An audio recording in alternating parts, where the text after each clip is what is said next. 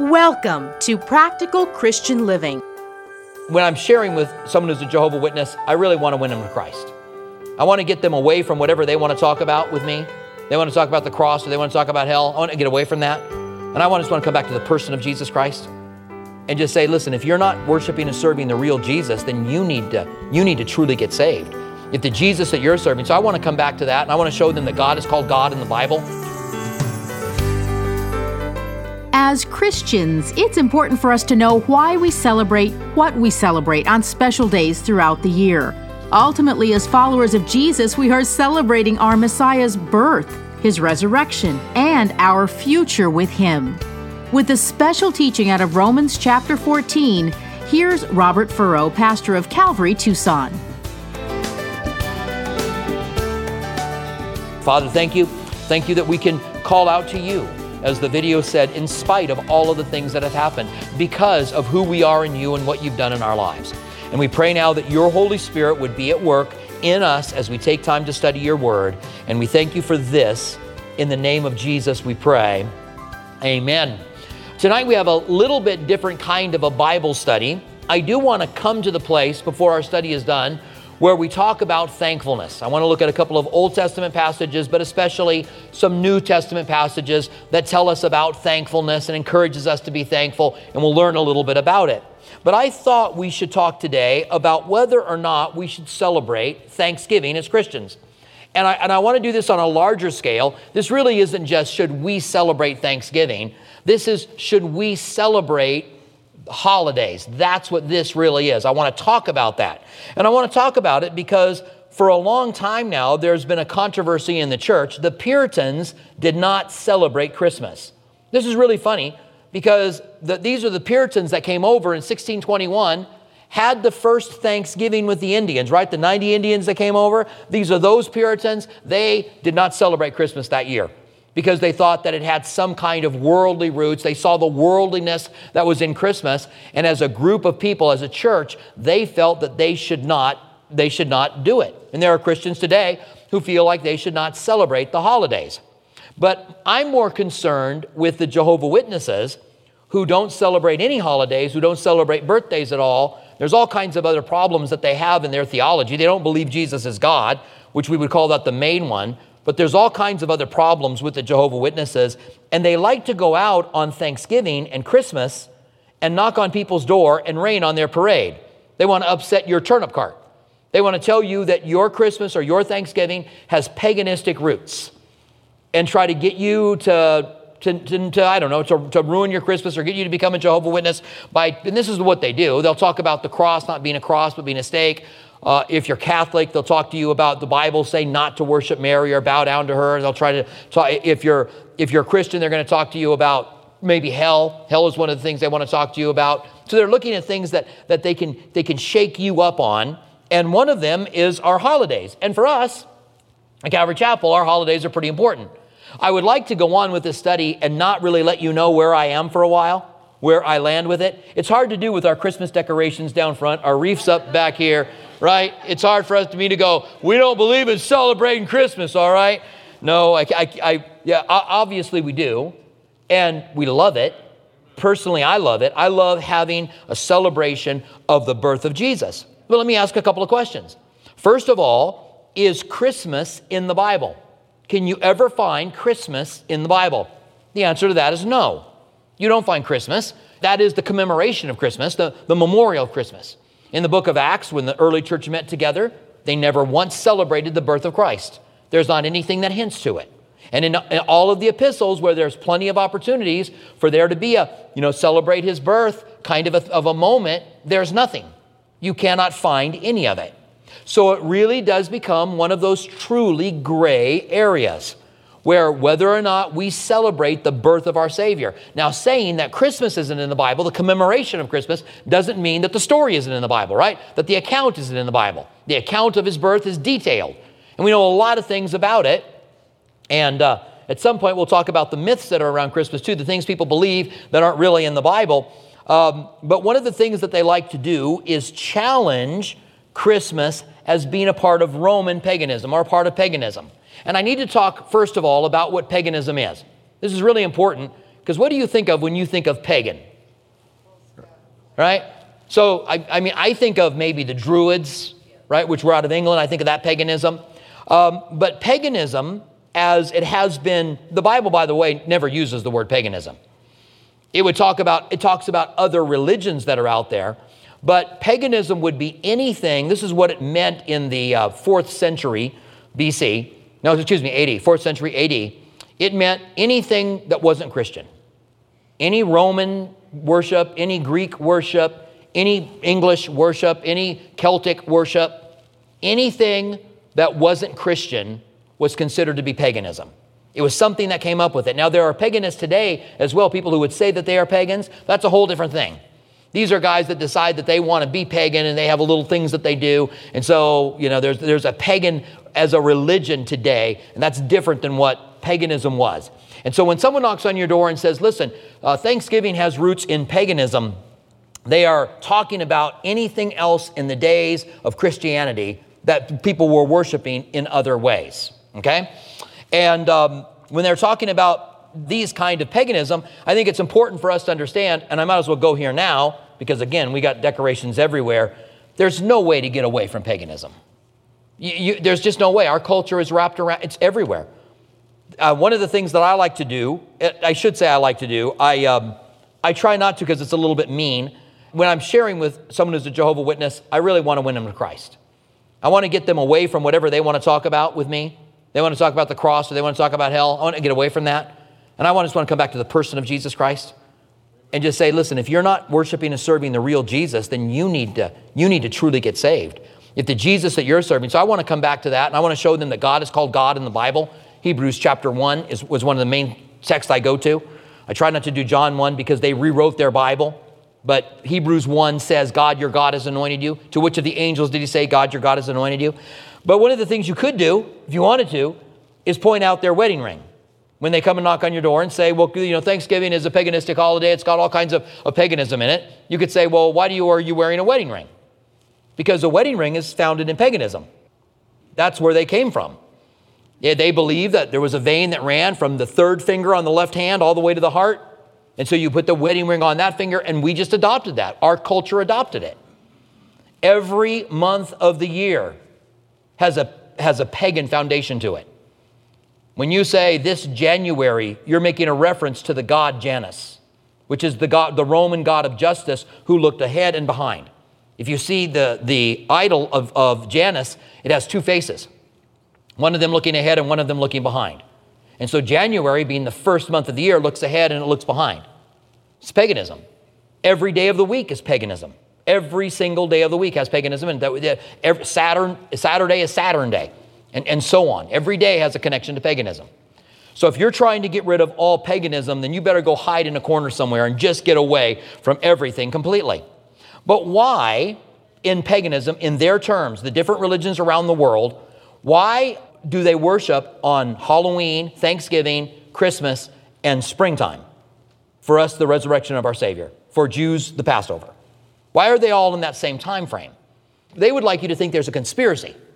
Somebody came up with a conspiracy, and so we have Thanksgiving, and it's connected to this time where there's uh, these other world religions, and there's uh, Saturnalia around Christmas time. They would like to think it was a conspiracy, but it's really not. It's because they're natural times to celebrate every year. The Halloween, which we do a harvest at the church, right, is a harvest celebration. You bring in the harvest and you celebrate. And it's got, in our day, it's got some fun, spooky stuff Notice I did this here because I realize that some people, uh, Halloween is a whole different issue than Christmas, right? Or Thanksgiving. And we'll talk about it at some point. It's also got some other stuff that's not so fun, spooky stuff that's connected with it. But it is a harvest celebration. And that's why all around the world you have, at the same time Halloween is going on and people adopting Halloween, is because it's harvest. Thanksgiving is the same way. Thanksgiving is the late harvest. Halloween comes at the time of the end of the harvest, but then there's a late harvest when everything is, is completely done. It's been all harvested. And now there's nothing but winter that lies ahead, and you thank God for his provision that he's given you for the winter. And that's why around the world, you will find different groups that are thankful in Thanksgiving because it's the time of the late harvest. The winter solstice is a little bit before January 25th. And they're one of the reasons that people celebrate and have, have taken different paganistic uh, rituals and worship of different gods around the winter solstice is because the winter solstice is when days get darker, darker, darker, darker, like right now, right? You're getting shorter and shorter. There's less and less light every day until December, what is it? 15th, 18th? I forget when the winter solstice is. Anybody here know? 21st. Is it the 21st or 22nd? Come on, people. Which one is it? All right, so around there. So around the 23rd, it shifts. And now you begin to get more and more light, more and more light. Every day there's more and more light. And so that's significant. And it's a time when people would be celebrating spring's on its way. We've made it through the darkest time of winter. And so people have attached things to it. And maybe that's why that's been chosen for Jesus' birthday.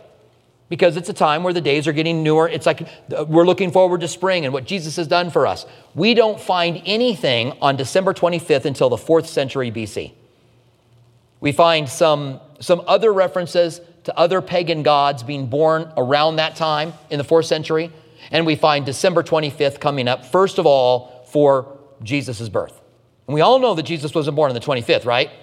I shouldn't say we all know that. I'll say I'll inform everyone here that Jesus wasn't born on December 25th, unless something really weird happened, and that happened to be the day that he was born. It's the day that somebody made up to celebrate his birth. And then you've got the spring, which is why you have the Ishtar worship, which is the bunnies and the eggs, which is to the god Ishtar. We get Easter from that. And we have bunnies and we have eggs. We have a, an egg hunt in our backyard for our grandkids. And there are some people throughout the time of the church who have gotten really offended that we would do something like that. But I'm going to share with you why I feel free to be able to do those things here in just a moment. But I just wanted you to know that there's a reason why these things all fall on the same time. That there doesn't necessarily have to be this giant conspiracy out there where somebody went, oh, we're going to have, it couldn't happen in the resurrection. We're going to have the resurrection, you know, fall on the same day as Ishtar. We worship Ishtar. No, it just happens to be spring that Jesus rose from the dead, and spring is when the Ishtar worship was. And that there's some conspiracy that they went, well, this is Saturnalia, that's the Roman, the main days, it was a week time, the 17th through the 23rd of December, that they would worship the Roman god Saturn, and called Saturnalia. And so that somebody went along and made it into Christmas, and there's, there's these things that look like Christmas in it. And so I don't know that there's just a conspiracy, or whether or not, as the Roman Empire went from being pagan to Christian, whether or not the cultures went with it. And some of those things that were celebrated within paganism went with it as well. So that there are certainly some things that were practiced. For example, in Saturnalia, there was gift giving. It was more like a white elephant kind of a thing. They weren't giving real gifts to people, it was silly gifts that they were giving to each other, but they did have gift giving. They would bring greenery into their house. Again, it's the winter solstice. They would bring evergreens into their home as a, a reminder that spring was on its way, and they worshiped him because of that. I don't know whether our Christmas trees are connected to that or not. You go back to our roots are a little bit different with it, but they did it. They would go down the street singing. So people connect that to caroling, that today in Christmas time, people go out caroling. And what other similarities? So the time of year, 17th through the 23rd, the 25th is Christmas, so it's in the same time range. It's not on the 25th, and people tell you that because they want to get exact. So all of that looks like, wow, that really looks like Christmas. Saturnalia really looks like Christmas, and so you guys are a bunch of pagans worshiping Jesus' birth on the 25th when he wasn't born on the 25th.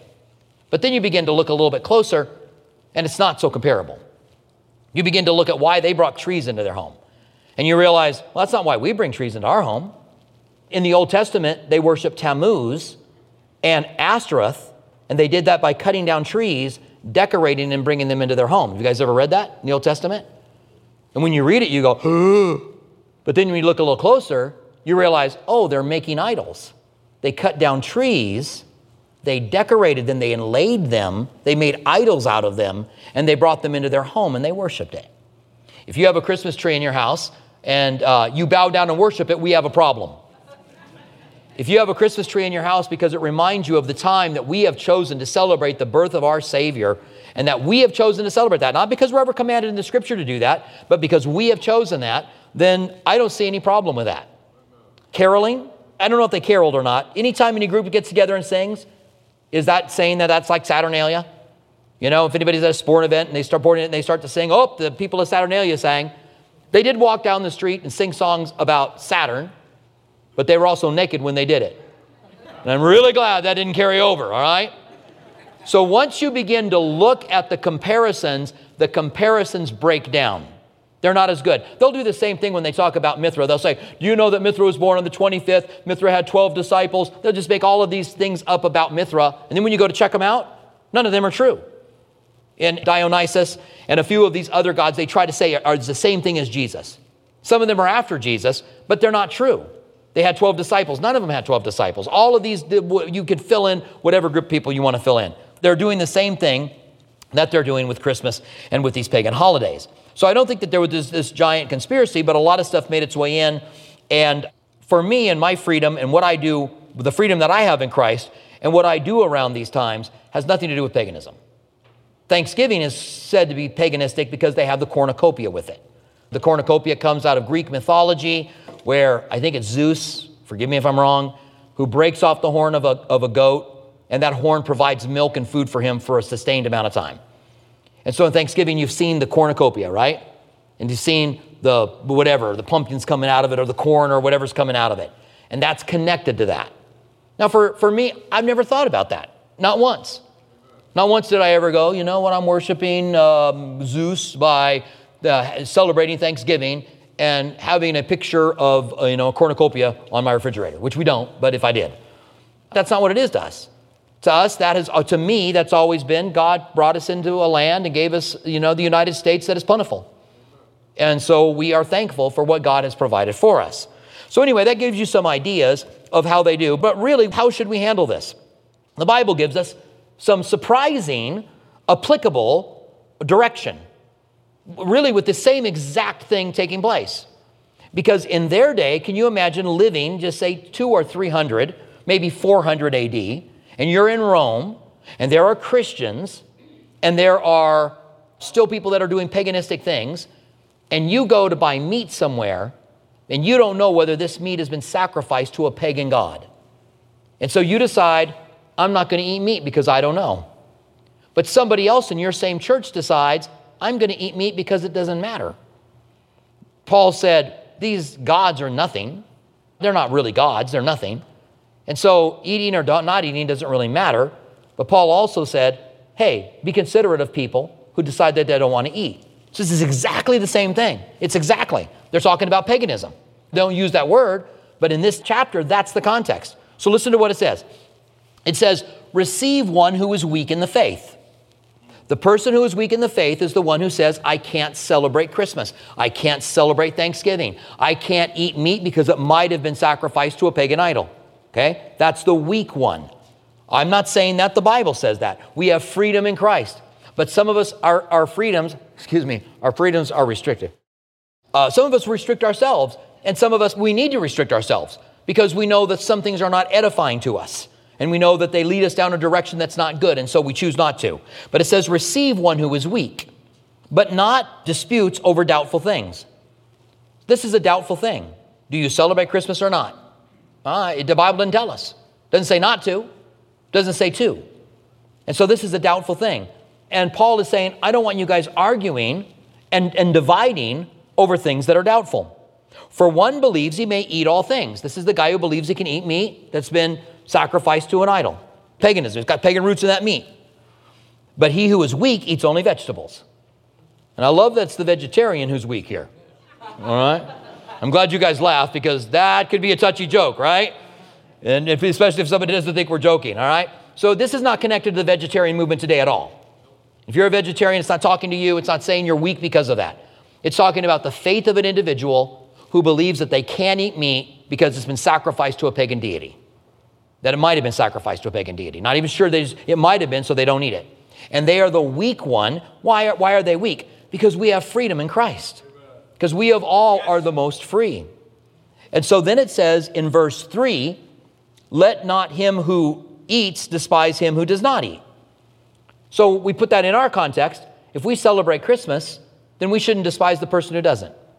If a person goes, you know what, it's got some pagan roots in it, and I don't like that, and I don't want to do that, they have the freedom to not do it. And we should not judge them for that. So let, um, let not him who eats despise him who does not eat. And then on the opposite end, and let not him who does not eat judge him who eats. So if you don't practice Christmas, don't judge the people that celebrate it. Right? We're, we're free in Christ. And if someone says, look, paganism roots don't bother me, even if they transferred back in, in 300 when Constantine became emperor over Rome and Christianity was made the official religion language. Even if there was a conspiracy and they flipped everything over and Christmas became what Saturnalia was, I personally wouldn't have a problem with that. For me, because I don't worship anything to do with Saturnalia. Everything for me is Jesus, and it's all about Christ, and that's all it's been my whole life. And so it doesn't bother me. Somebody it might bother, and if it does, then that's great. But don't judge the person who doesn't, and don't judge the person who does. It goes on to say, and this is why, for God will receive him. Either way, you're a child of God. This is a doubtful thing. This is something outside of the realm of faith. And sometimes we try to make these an issue of faith, like the Jehovah Witnesses do when they're not. Verse 4 Who are you to judge another man's servant or another servant? To his own master he will stand or fall. Indeed, he will be able to stand, for God is able to make him stand. When we're talking about these doubtful things, if God doesn't want me involved in them, God's big enough to work in my life.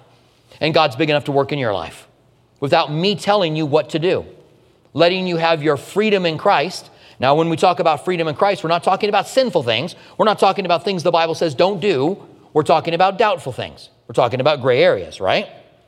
So then it says one person, it gives another example. But this is exactly the same. One person esteems one day above another. Another esteems all day alike, all days alike. One person esteems Christmas over another, another guy says, No, I'm not gonna, I'm not gonna do it. One person puts, you know, the Sabbath day, they had an argument within the early church about worshiping on Saturday and Sunday. The reason we as a church worship on Sunday is because Jesus appeared on Sunday to the disciples for the first two weeks. Then after that, the first day of the week, the day rose from the dead was the day that the church met, and they did that throughout the book of Acts. And so we, we worship on Sunday. But if a church wants to meet on Saturday, they can do that. They're free to do it. You're free to worship on Wednesday or Tuesday or whatever day you want to. You're free to do it. We're not told that you can only worship God if you worship Him on Saturday, but that becomes an issue again. Sabbatarians will tell us we're not keeping the Ten Commandments. What they miss is that Jesus fulfilled all of the commandments and that He is our Sabbath. And we are, I like to tell them I am a Sabbatarian. I don't want to get too uppity with them again because I want to really win them to Christ. But really, I think I'm more of a Sabbatarian than they are because Jesus, the Sabbath spoke of Christ, and Jesus is the Sabbath, which brings us rest. And so we worship Him on one day. Somebody else doesn't like that day and they want to worship on another day, they can do that. And the same thing is true with a holiday.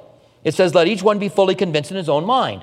In other words, you live the things that are laid upon your heart and mind, you be fully convinced of them.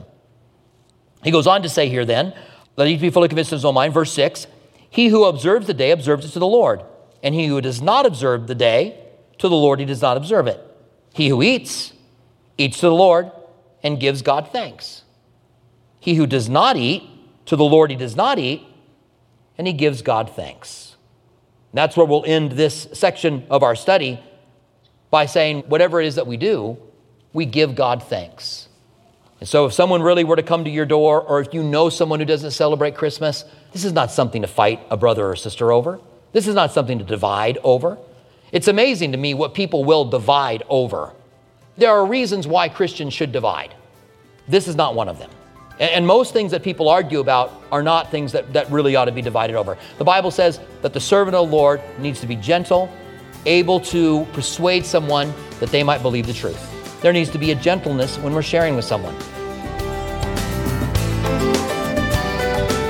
Thank you for joining us for Practical Christian Living with Robert Furrow. We hope that our verse by verse studies truly help you to see that God is real.